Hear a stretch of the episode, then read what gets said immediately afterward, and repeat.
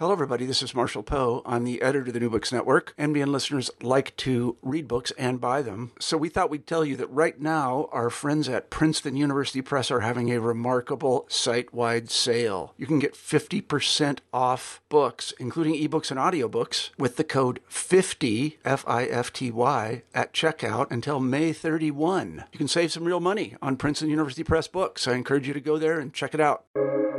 Welcome to the New Books Network.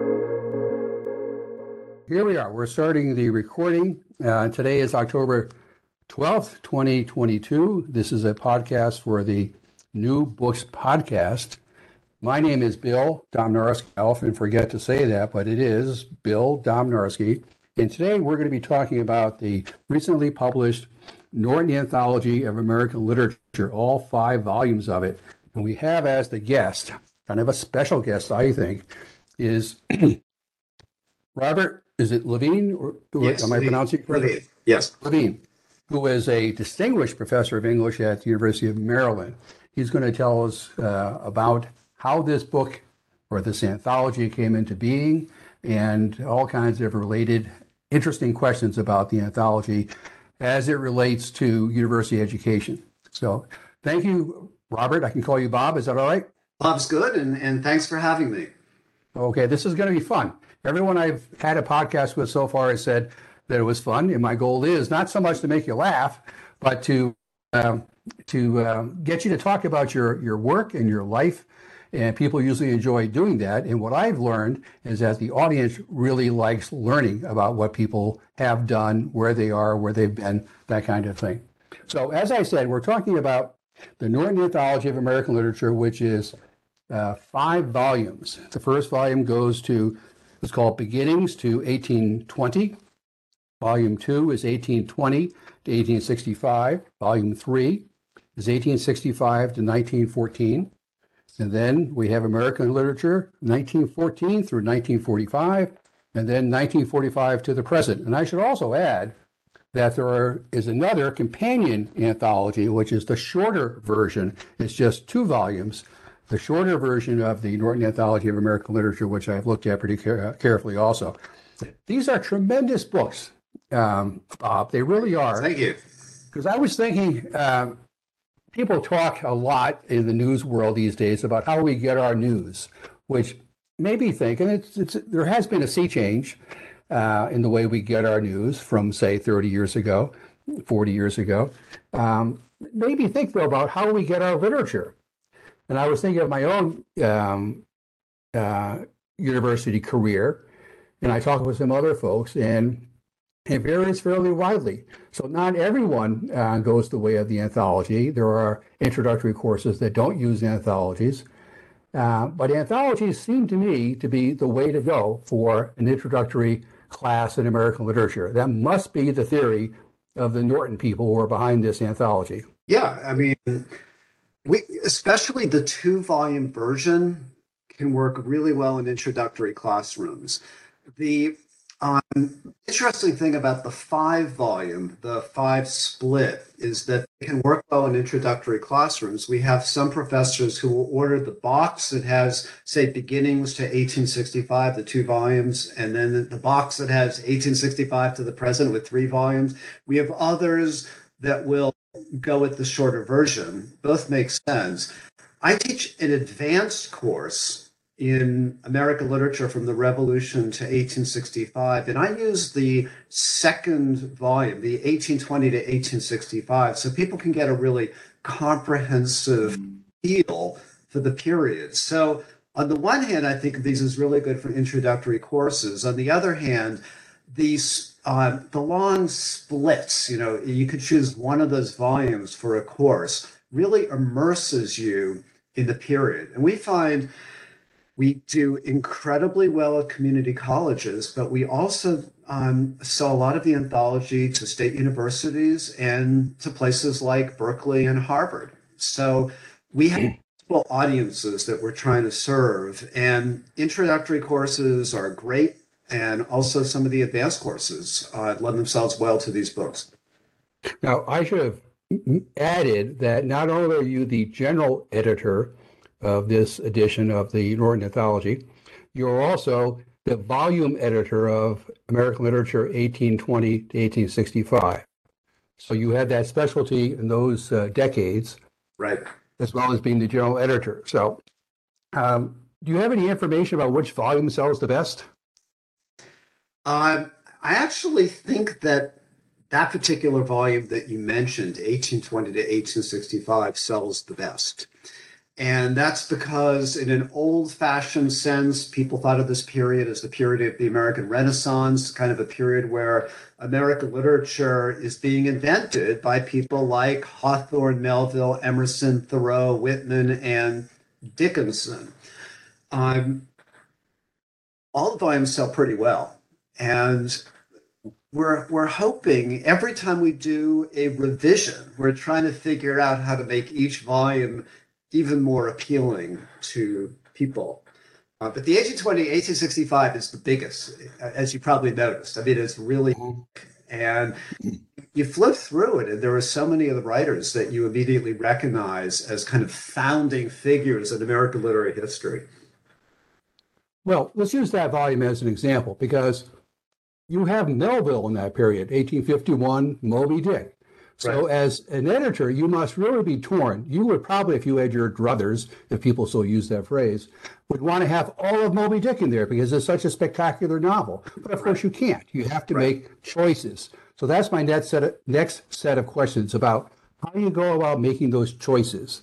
When it came to Melville, what was your thinking? Since you're the editor of that volume, Right, right. did you think to yourself, he's the he's the, the most important figure of the of the period, so we'll have as much as we can? Or how do you go about doing it? Yeah, so it's difficult. And the kind of fun thing about being an editor over a long period of years, and I started working on this volume in the year 2004, and the first publication that I was involved with was 2007. So we're talking about, you know, 18 years of working on this.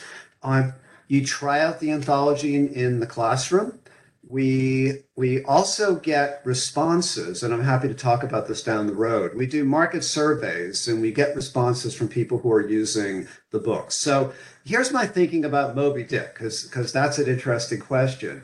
Um, moby dick i can tell you in 2022 is a really difficult book to teach to undergraduates and my thinking is let's introduce undergraduates to moby dick by excerpting chapters so they get a sense, first of all, of the story, and second of all, the texture of the novel. So that's what we do. Um, and excerpting a novel can be tricky. I, I think it actually works with Moby Dick. We also have excerpts from Uncle Tom's Cabin, which was the best selling novel of the 19th century. And the first time I did it, I left out the death of little Eva and I had a footnote: "Little Eva dies," and my student, you know, what happened uh, to Little Eva? So, uh, for me, it's good that I'm both an editor and a teacher because I, I can get a sense of what's going on. But we get several hundred responses to each edition from people who use it, and that that can help us to guide us on to things. Um, but it's actually it's a really difficult process because Norton wants the book to not be too long. You know, uh, at a certain point, it just becomes difficult to use, expensive to produce. So every edition, we're just sitting there, like, what, what do, what do we want to add? What can go? And because I love everything in there, it's it's a it's a hard process. Well, when it comes to Moby Dick, to get uh, back to your point, um, I'm doing a podcast soon with um, the editor of the new Oxford edition of Moby Dick. And I'll ask her that question about whether Oxford imagines that undergraduates are going to be taught Moby Dick or whether graduate students. That's an interesting question. Um, I was interested to notice that there have been a couple of movies and even a TV show that I watched not too long ago, which really featured Moby Dick, where the character who's the, the lead character is well versed in the novel and the ordeals that he's going through uh, not as difficult as Ahab's uh, ordeals, but they were difficult. And he actually makes references all the time to Moby Dick. So Yeah. I imagine that Moby Dick is just known across the full spectrum of Oh, yeah, readership. yeah, yeah, yeah. And let let me just say that Norton has a critical edition of, of Moby Dick that's really excellent. Oh yes, I've seen it. Yes, there's a third one now, right? And um, for those people who buy the anthology, they can get that edition really cheap. It's something like five extra dollars gets you that edition. Now, it seems to me that every other year I teach Moby Dick in my undergraduate classes, and there's always some students who just go nuts over it. I mean, they really love it. And then there are students who kind of start disappearing from the classroom for for a few weeks because they find it they find it too hard. Um, so I go back and forth, but uh, really good undergraduates can read that novel and can get really excited about it. Well, the funny thing, of course, is that if we were to, if you had produced your anthology back in the 19th century, Moby Dick would not be in it because he didn't become, right. or the book didn't become revitalized until was it the 1910s or 1920s. Which right. brings me to the next question about things being in favor and out of favor. How do you go about making those choices? Um, about what's in favor and out of favor? Right. You're making a judgment. You're making a kind of a, a scholarly stamp on the significance of a piece of literature. Right, right, right. So um, there's a couple things that are going on. Uh, each volume is edited, edited by a specialist in the period who's also a teacher. Um, specialists in the period who are also teachers know what's going on in the field and they know what's going to interest people and they know what's interesting them as, as scholars in the field. Um, I had mentioned that we do a market survey. We send out a market survey to everyone who adopts the book, and a lot of people respond to it. And we find in that survey, people uh, go through each selection and say what they're teaching, what they're not teaching, and what they want included in, in the anthology for the next edition. And that becomes information that we use. And it's not that we uh, just immediately adopt things, but it is it is really great to hear what what uh, people are reading and, and what people are doing. So the, the the people responding, okay. Go ahead, go ahead. The people responding to your questionnaire are they students or are they the? Oh, no, no. These are the instructors. These are the instructors. Okay. And they range from graduate students, and that, that's something we're talking about. Uh, a lot of the introductory classes are taught by graduate students. So, one of the advantages of an anthology is that it helps to make people into more special. You frozen on me. At that point. But yeah, anyone who's teaching the book can respond to the uh, the market survey, and we look carefully at that. But but um, it's not all we look at. It's not all we consider. And I, well, I guess I need to. I go to I go to conferences where people are talking about you know what's happening, and that's where I learn things. And from each volume, so you're the the editor of the second volume, 1820 right, to 1865. Right, right. Do you make those choices as to what goes in it, or do you, as the general editor? Right, That's another way of asking the question: is ultimately, do you make all the choices or do the editors of the respective volumes make their choices? Good question. It's a collaborative process that actually takes between six and 12 months. I mean, it's it's it's an extraordinary process in which I'm involved as the general editor. Each volume editor is involved. Marion Johnson, who you've met on email, who's a vice president at Norton in charge of the anthologies, is involved. And we go back and forth. We go back and forth. It's very collaborative. And um, that's actually, in some ways, the hardest part of coming up with the new edition. Not right, well, but actually deciding what's going to work for the next edition. Now, I might be uh, asking you to draw the curtain back, and maybe that's not fair, but yeah, but that's good. The the last volume, the uh, as in 1945 to the present, uh, were there ever discussions, emails shot back and forth about, say, Philip Roth, where someone's saying, no, no, Philip Roth can't have him anymore because he's a terrible person?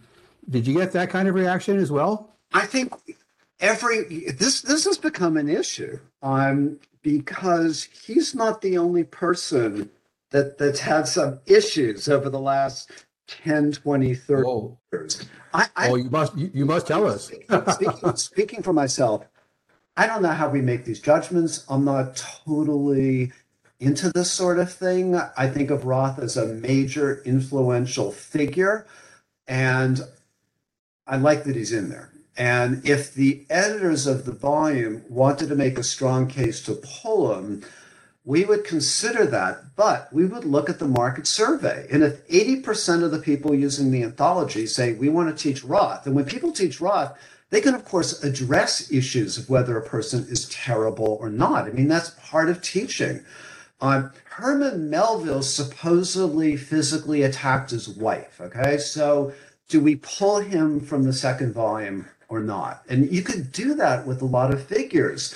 Um, a lot of the white figures from the 19th century were racist. Um, should Hawthorne be pulled? Should Cooper be pulled?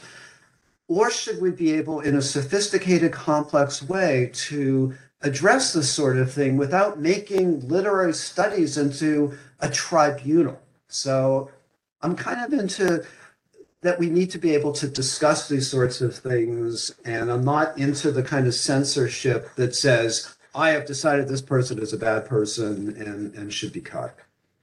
Well, you mentioned some other people in the uh, fifth volume. Can you give us some names of people who have stirred controversy? Um, let me. And I know there are people who are not fond of John Updike. For a second. Um, well, one example I, I could give is Junot Diaz. Okay. And that's where I'll stop.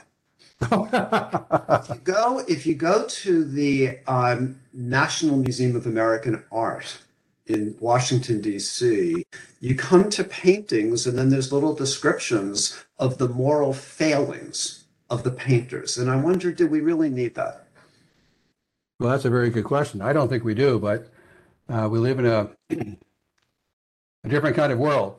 Let me ask you questions about the, uh, since you are the editor of one of the volumes, let me ask you about the editors of the other volumes.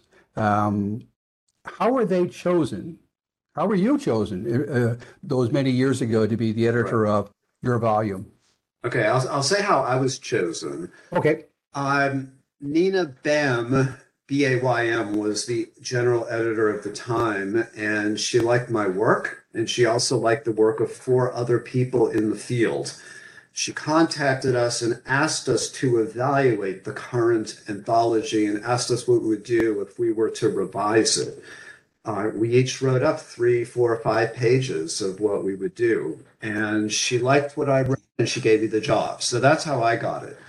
Um, Sandra Gustafson, who's the editor of the first volume, to me is just so outstanding in the field that I suggested to Norton people that we meet with her at a conference and, and chat with her and see if she'd be interested in what we thought about her. And we all liked her so much, we just hired her. So that was just one person. Typically, we interview two, three, or four people in the field. We ask around uh, people we know in the field who's really good. We would like to get people who are mid career who can stay with us for a while. You know, I started out when I was young and now I'm a bit older. Um, but there, there's a process of seeing what these people would do with the next edition. And it's usually the general editor and the Norton vice president in charge of anthologies who makes the final decision. And I would argue Norton makes the final decision because they're the ones that write up the contracts. All right. Now, once you've chosen someone for the uh, volume to be the editor of a volume, what kind of directive, if any, do they get about how to write the introduction? What should be introduction? What should be out of the introduction? Right. How does that handled? Right. Uh, the nice thing is that the anthology is a good anthology. So when someone inherits a volume, they have things they can work with. And the idea is not to throw everything out because the prior editors keep getting a portion of the royalties, um, which I think is a nice thing. So uh, what we do is we have like a little get together in New York City and 505th Avenue at the Norton offices uh, for several days, and we just chat about the anthology. I mean that that's how we begin the process. Then everything that is done in any of the volumes goes to me, and I edit it and I send it back. So we go back and forth. So it's actually not an easy job that I have because I, am watching over four volumes. Marion Johnson, the uh, vice president editor at Norton, also takes a look at the start, and then she kind of surrenders it to me. So uh, the the quick answer is you can work with what you have, but the idea is to make it better or to update it, put your own stamp on it, et cetera, et cetera. When I began in 2004, I wanted to make it all mine. So I really worked hard for a couple of years to rework everything. And everything I wrote went to Nina Baym, who's a tough editor. So it went back and forth for a while. We chatted briefly about this before we started recording. One of the things I noticed in reading the introductions, not just the current uh, introductions to the volume, I mean, uh, the 10th edition, but also introductions from uh, earlier editions, is that there's almost no reference to critical theory in the introductions for a period or a specific writer. Is that by design or is that just the way it turned out? I think both. I think both. Um, I think the critical theory dates so that if you start quoting other critics, you're A, dating the anthology, and B, you're putting the, the theoretical critics too much in charge of what you're doing. Uh, so we tend in the introductions, and I, I don't think this is exclusively true. I think there are some exceptions. It's very light in the self-conscious use of literary theory. That said, that said, everything we do in the field is influenced by feminist studies on feminist literary theory. Everything we do is influenced by uh, theories about thinking about race. And historical studies has been influenced by so-called new historicism. So from my point of view, theory is there, but it's implicit. And um, one of the reasons I was brought on board the Norton in 2004 is that my volume, 1820 to 1865, had virtually no representation of African American writers, which was absurd. So, uh, my own work has been influenced by writings, theoretical writings by Toni Morrison, Henry Louis Gates, and so on. So, even though I don't quote these people, when I took over the volume, I was thinking, what's the relationship between white and black writers, and how can I articulate that kind of thing? And so, theory's on my mind, but it's kind of quietly there. And you don't have any. Uh criticism, standalone criticism in the volumes. You don't have a section, for instance, on Edmund Wilson, where you showcase some of his better we writing. Separate sections on Edmund Wilson. What we do, we have, we are introducing critical clusters. This is a new thing. So, mm-hmm. yeah, to give a specific example that's worked really well. On, I've heard from teachers, we've heard from the market survey. We continue to print Huckleberry Finn. And you brought up Philip Roth but uh, Mark Twain and Huckleberry Finn are all controversial because of the use of the N word.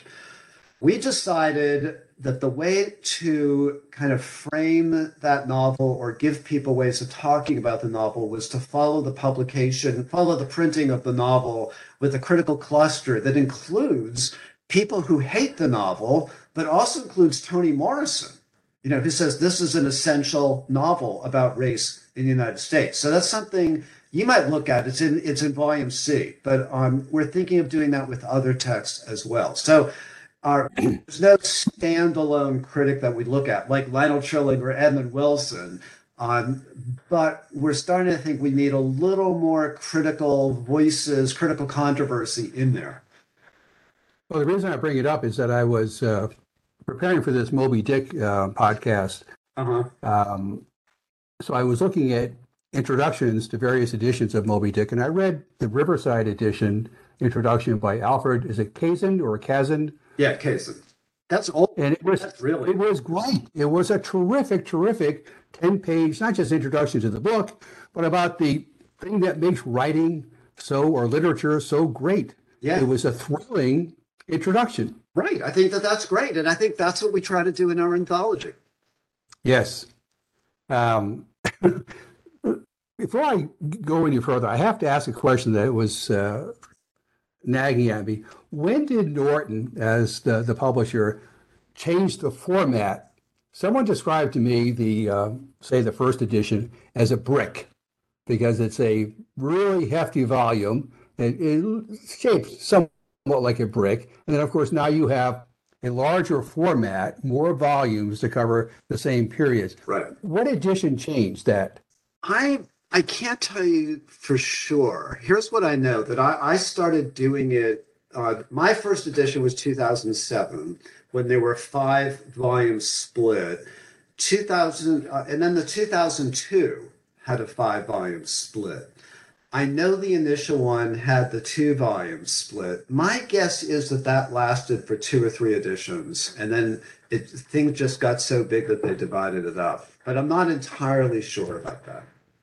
So the world then was before 1865 and after 1865. Right, right. And, and kind of the issue is um, I've done an analysis of this, but I can't give you the actual numbers. Um, but in the first volume, there were virtually no women writers and virtually no black writers. So when you start to diversify the history of uh, American literature, it just gets bigger. I mean, it just gets bigger, and so it did outgrow those those two volumes, which focused back then on what were regarded as canonical. And I can tell you, I got my PhD uh, at Stanford back um, around 1980, and I did a PhD orals in American literature from 1620 to 1900. I don't think I read any women or blacks other than uh, Emily Dickinson as my woman writer and maybe Frederick Douglass, but I'm not entirely sure. So the field has dramatically changed over the last three decades.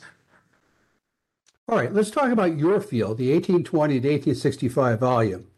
Is there an arc um, that we can find in those decades? Um, it depends how you tell the story. And, and even though the volume ends at 1865, I've been working with the editor of the 1865 to 1914 to have a smooth transition because it does, that isn't how literary history works. I mean, it just it doesn't just stop at that point. But I'd say the arc is from American literary nationalism as represented by William Cullen Bryant and James Fenimore Cooper and Catharine Sedgwick to something like American romanticism uh, as represented by figures like Emerson and Melville in particular. Uh, another way of reading the anthology, though, is in relation to American history and what's happening in terms of the debate, for example, on slavery. So when you introduce Black writers, you're talking more about slavery and you're talking about the move towards a civil war. I mean, that's a really important uh, aspect of the volume now, especially you know once you have significant writings from Frederick Douglass and William Wells Brown and Frances Harper.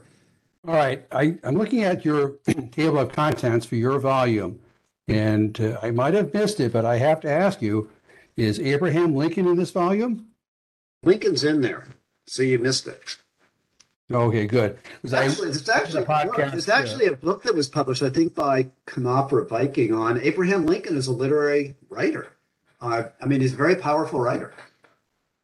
Well, I was going to say that I did this podcast recently with a uh, law professor who's written a new book about the Constitution, and he actually says that uh, the Gettysburg Address is the core of our second Constitution, the one that really matters, where he talks about quality. Do you have the Gettysburg Address in here? Well, let me just take a quick look at that.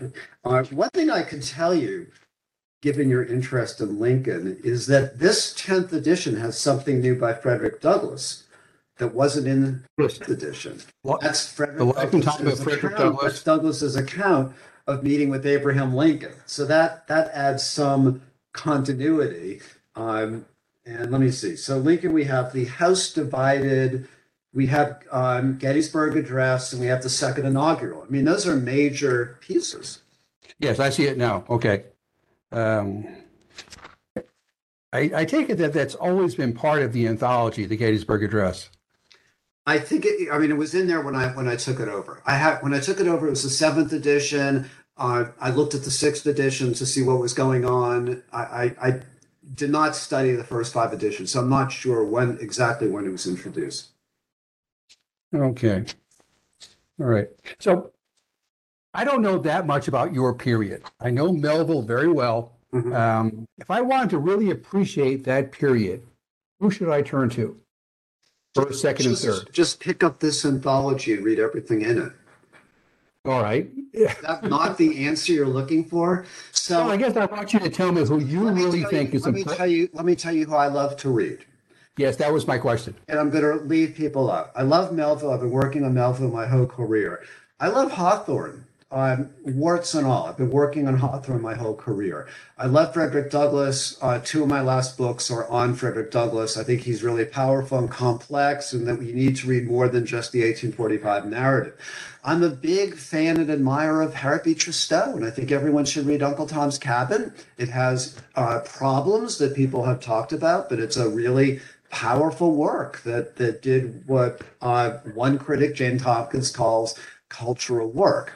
Uh, Emerson is fascinating. Thoreau is really wonderful. Um, I don't know. I like I like everything in there, but but those those figures in particular come to mind. All right. So the Civil War is uh, a major event in that period, of course. Who do we turn to to understand the Civil War from a literary perspective? Well, I'm I'm glad you asked. One person is Frederick Douglass, and what you read need to read is the life and times of Frederick Douglass that he published in 1881, and that includes his whole account of the Civil War. Um, and I added to this edition, and, and this I think is an important addition. I added a cluster at the end called Stories, Songs, and Poems from the Civil War that includes Louisa May Alcott, Edward Everett Hale, uh, Julia Ward Howe, a bunch of other poets. And then Michael Elliott in the next edition added a cluster on Reconstruction. So you can read those side by side and get a really nice feel um, for um, you know how to think about the Civil War and Reconstruction. I have a book forthcoming on Albion Tourgée. I'm going to bet that you haven't read Albion Tourgée. Is that right? Or That's right. Okay, so he was a lawyer, so you might want to read him. His best known novel is A Fool's Errand from 1879. It was a bestseller and addresses the Civil War and Reconstruction. Um, he's a little known writer now, but he was very popular in his time. He's not in the Norton Anthology because it's really hard to excerpt from his novels, but that's that's where I would start, Albion Tourgée. And the book that I have at Tourgée coming out later this year, it's a collection of 18 essays on the literary Tourgée that includes three essays on Tourgée's use of law in American literature. So I think you'd find that especially interesting.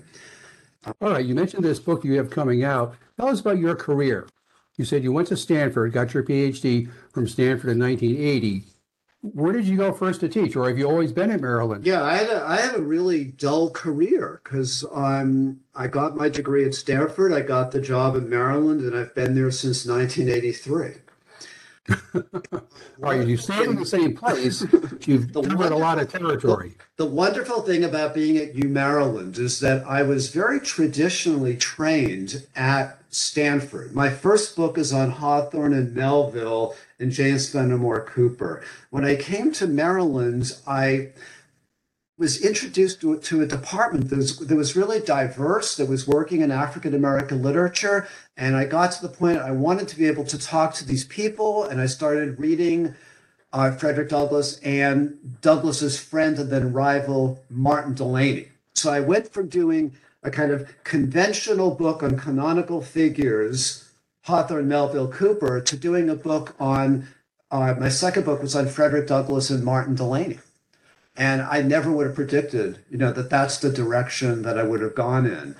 The other thing that happened while I was in Maryland during my career is that I started, um, in addition to doing scholarship and uh, scholarly monographs, I started doing editions. And I, I've actually done over 20 editions of different novels or uh, editions that are collections of essays on issues in the field. And I find that I really enjoy that. So the Norton was a kind of natural development because I had published a number of, of editions. The most recent direction I've gone as I get older is I want to reach a more general audience. So my most recent book, called "The Failed Promise."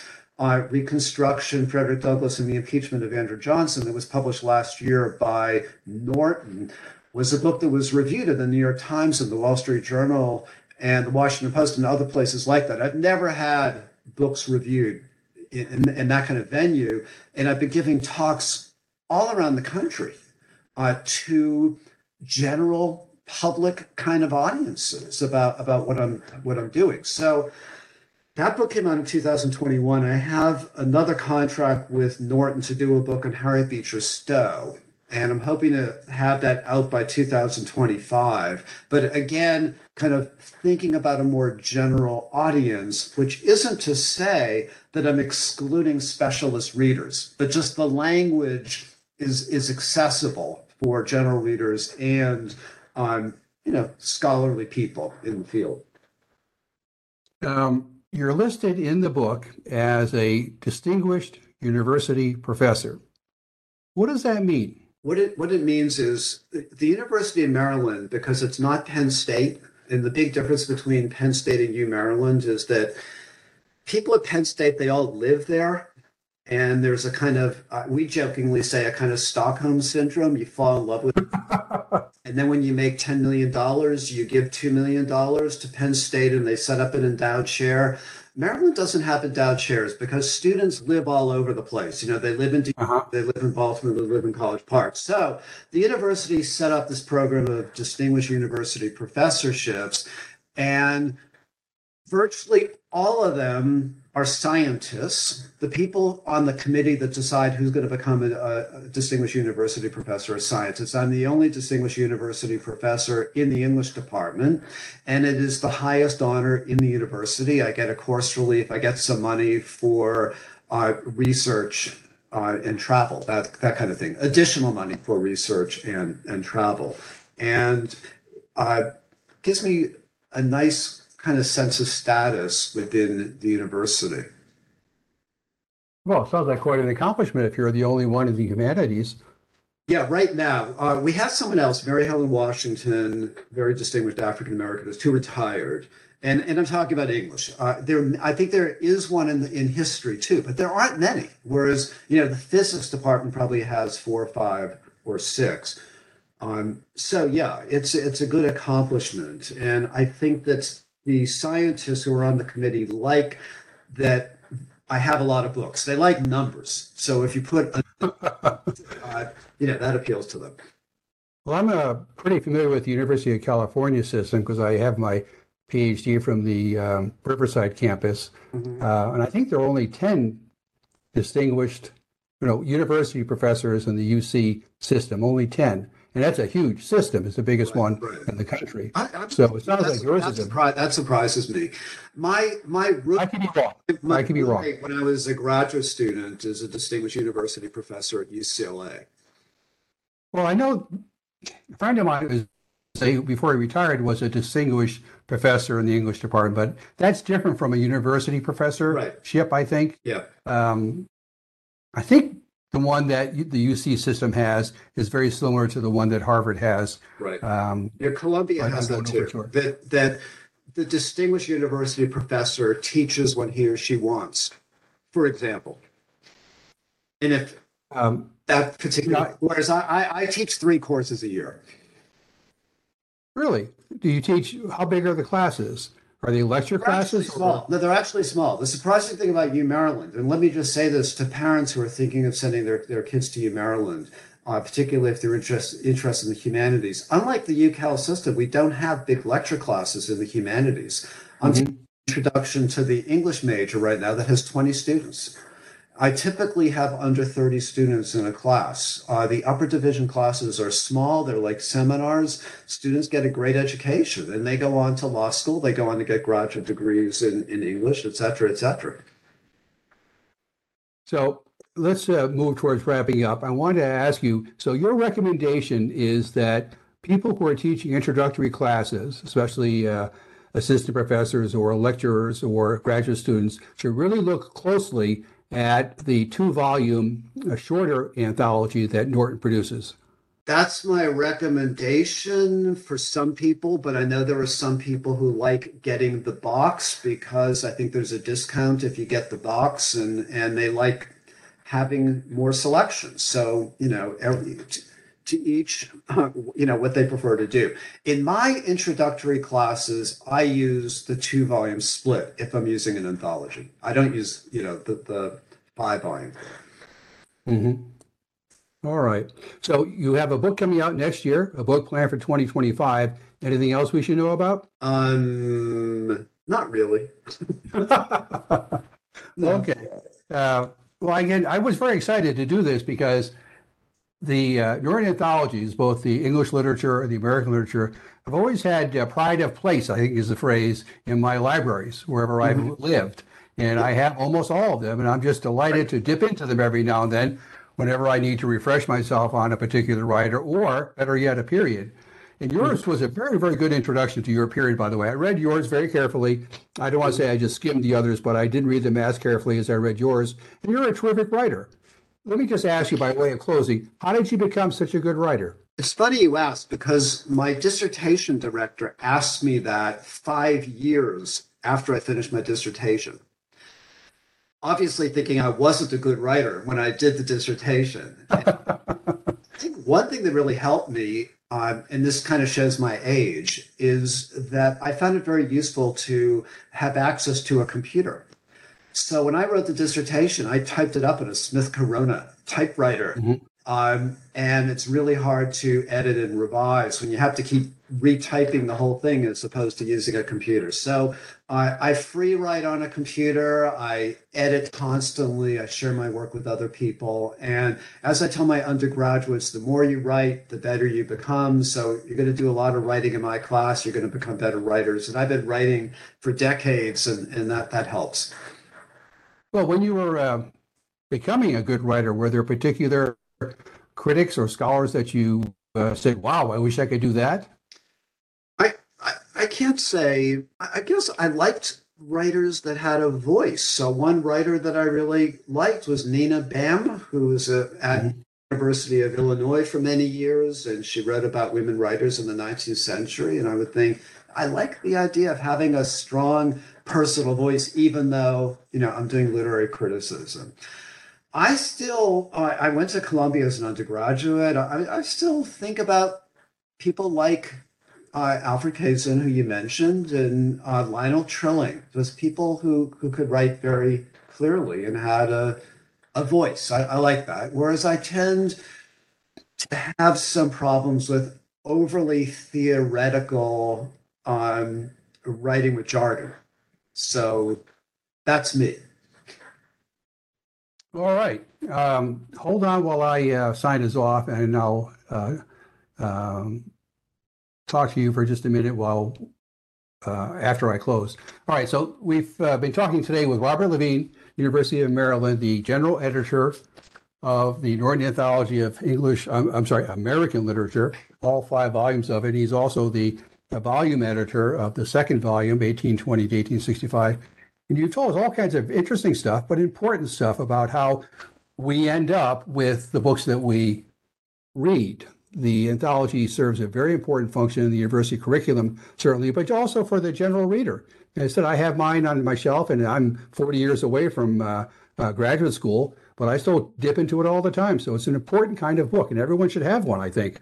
Um, so, anyway, I really appreciate taking the time, Bob, to do this with me today. And uh, looking forward to the next edition. I assume you'll be part of that as well. Yeah, thank you.